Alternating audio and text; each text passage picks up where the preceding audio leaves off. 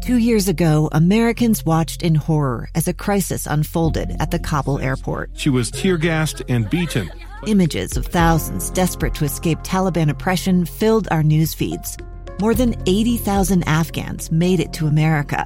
But the story didn't end there. It was very cold. There was no power, no heat. Who would help our newest neighbors? I'm Andrea Smardon. In Stranger Becomes Neighbor, you'll hear the stories of some remarkable refugees who left their homes and their dreams behind only to start over from zero. Their only possession was three blankets. And you'll meet Americans who stepped up to help them. You want me to come when you deliver your baby. What can one person do in the face of an international disaster decades in the making? That's Stranger Becomes Neighbor. Find us at kslpodcast.com, follow us on Apple Podcasts, or anywhere else you listen. Small businesses bring Utah together. They inspire goodness and connect communities. These are their stories from Mighty Main Street, brought to you by the Utah Office of Tourism and Visit Salt Lake. Here's our host, Chris Redgrave, on KSL News Radio, 102.7 FM and 1160 AM. Mighty Main Street on KSL, the faces and places of Utah. This business show features interviews with our small business community that make us proud while driving our Utah job market. We're supported by Utah Office of Tourism and Visit Salt Lake. I have Allison Einerson with me, and she's the director of the Downtown Farmers Market.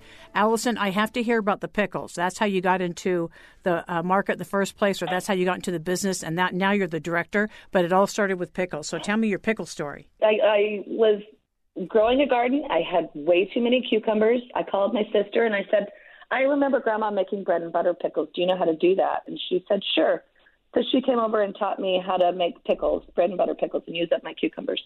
And that I'm just kind of a pit bull. When I get a hold of something, I have to know everything about it. So that sent me into the Master Food Preserver program, and that led me into uh, teaching canning classes, which I have done every year up until last year. Are you kidding me? Really? Have, how come you quit? I mean, this sounds like it's a, a, a, side hustle or certainly a side passion. Well, yeah, I was doing it under the Downtown Alliance, and so it was just part of our food preservation series that we do. It's a lot of fun, but we just didn't, you know, you can't bring people together during True. COVID, so we had to suspend it for the year. But I hope to bring it back in some form. And we we have a great partner in Harmon's. Let us use their kitchens to teach those classes, and their kitchens are beautiful, both at City Creek and Holladay. So hopefully those will be back in person next year. Um, and if not, we will be doing some open air canning in the park, most likely. Well, you know what? I want to learn how to do pickles. I mean, I that's what I want to learn. I love Wickles pickles, so I, have got to learn oh, yeah. how to. I, yeah, I got to learn how to make my own Wickles pickles. I think that sounds cool. We'll have to remember to uh, find out about this and give you some press on that when you guys bring it back. And thank you for mentioning Harmon's. I, they do have a beautiful kitchen. I've been in it before, and they have a real commitment to our community. And they also, as you already know, I mean, the soap ladies there. They have a real commitment to bringing in you know new local businesses, and they're very open to that. They do. They're they're yeah they're a supporter of the downtown farmers market. They have been for a long time, and they don't just talk. They actually walk the walk, and they do bring in a lot of our vendors, and so we love them. Allison, one of the things when you're talking about our wonderful farmers and our ranchers, we only have about over a million or so, just a little over a million in the United States that are still farming and ranching, feeding uh, hundreds of millions of Americans and exporting maybe another 30% at the most. Give us the success stories or the ideas, the passion behind supporting our wonderful ag community, our local farmers and ranchers. Let's uh, let's talk about them for a minute. Yeah, well, you know, if if the COVID pandemic has taught us anything, it's about we have a lot of flaws in our food supply and our food chains. So, um, you know, when you start getting COVID outbreaks in meat processing plants and then no one can get meat, we were like, you can come to the downtown farmers market and, and pick your pick of six different grass fed beef vendors. And it's grown here, it's processed here. It means something. And it, it also means that that money stays in our community, which is huge. Um, you can always access fresh, you know, local, healthy food at the market uh, because it was grown here and it's from here. And you have to look that farmer in the face and say, what are your practices? How are you guys staying safe? You know, where did this come from? What do you feed it? So it really, COVID really highlighted a lot of really systemic flaws in the way that we access, grow, and distribute food. And I think bringing it all back home to the downtown farmers market, we had a huge dedicated crowd last year. We we saw people really turning to local because they felt safe shopping outside. They felt safe buying products from small producers because they know they're less likely to have those huge COVID outbreaks. And so we, we had some of our vendors last year, our produce vendors in particular, had the best years they've had in a long time because people were coming to buy. They weren't just coming to get a cup of coffee and talk to their friends.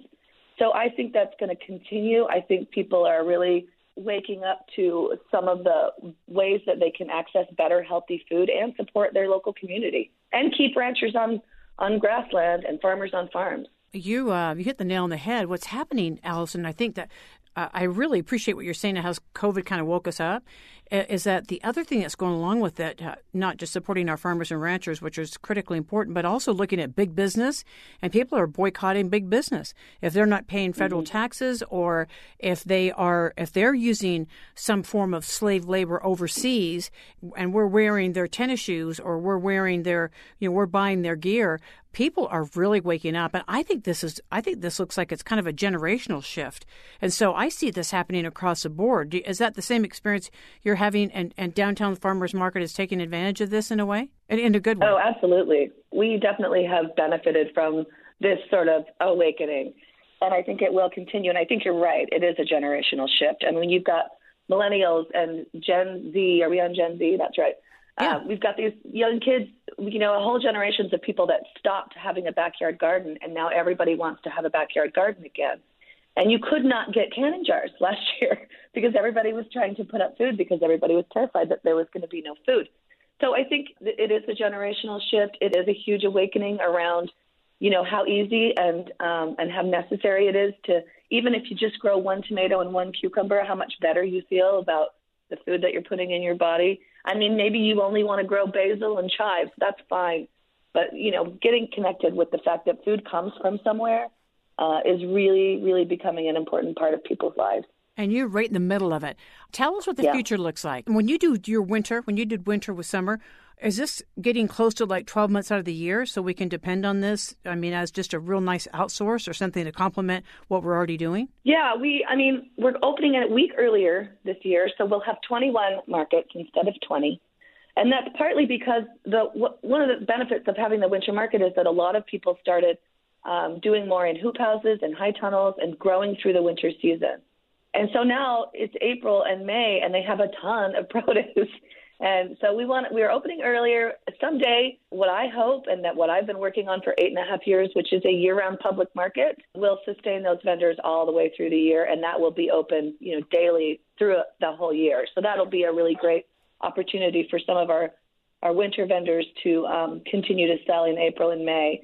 Um, and we're, you know, we're still focused on the public market in the Rio Grande neighborhood. Uh, and there's some exciting movement on that that will be coming soon. So hopefully the next time we talk, we'll be talking about the future public market in downtown Salt Lake City. You know, I've heard that for a while now, Allison. You'll be the perfect director to be able to take us in that direction because I think it's I think it's a brilliant idea. What's the open date for the December? We are opening on June 5th this year, again, one week early. Um, hopefully, the weather will cooperate with us, but um, it's very exciting 8 a.m. to 2 p.m. I forgot to mention one really uh, fun thing, which is we're bringing back a limited number of our prepared food vendors. So one of the reasons people love to come to the market is to get that plate of uh, hot dim sum or you know Sudanese food from my friend LOL. So we'll have about 13 of those vendors back. If you just want to come get lunch and support some of these prepared food vendors who didn't get to be at the market last year, it's a perfect opportunity.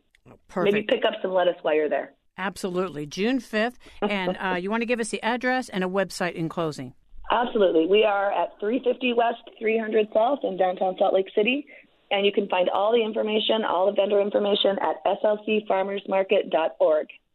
Allison Anderson, our director of Downtown Farmers Market, winter, summer, going for year round. It's been her mission for eight and a half years. It's our pleasure to have you with us today on Mighty Main Street. All the best to you, Allison. I will be there, and I can't wait. It's my pleasure to talk to you, Chris. Thank you so much. Check out our interviews on the podcast page of KSLNewsRadio.com. I'm Chris Redgrave, host of Mighty Main Street. Stick around for more stories on KSL Radio. I'm Dave Cawley, investigative journalist and host of the podcast Cold. Don't miss Cold's new season 3, where I look into the unsolved disappearance of Sheree Warren, a woman last seen leaving her job at a Salt Lake City office in 1985. Police cast suspicion on Sheree's estranged husband and boyfriend, but never made any arrests or recovered Sheree's remains. Find Cold Season 3, The Search for Sheree, anywhere you get your podcasts.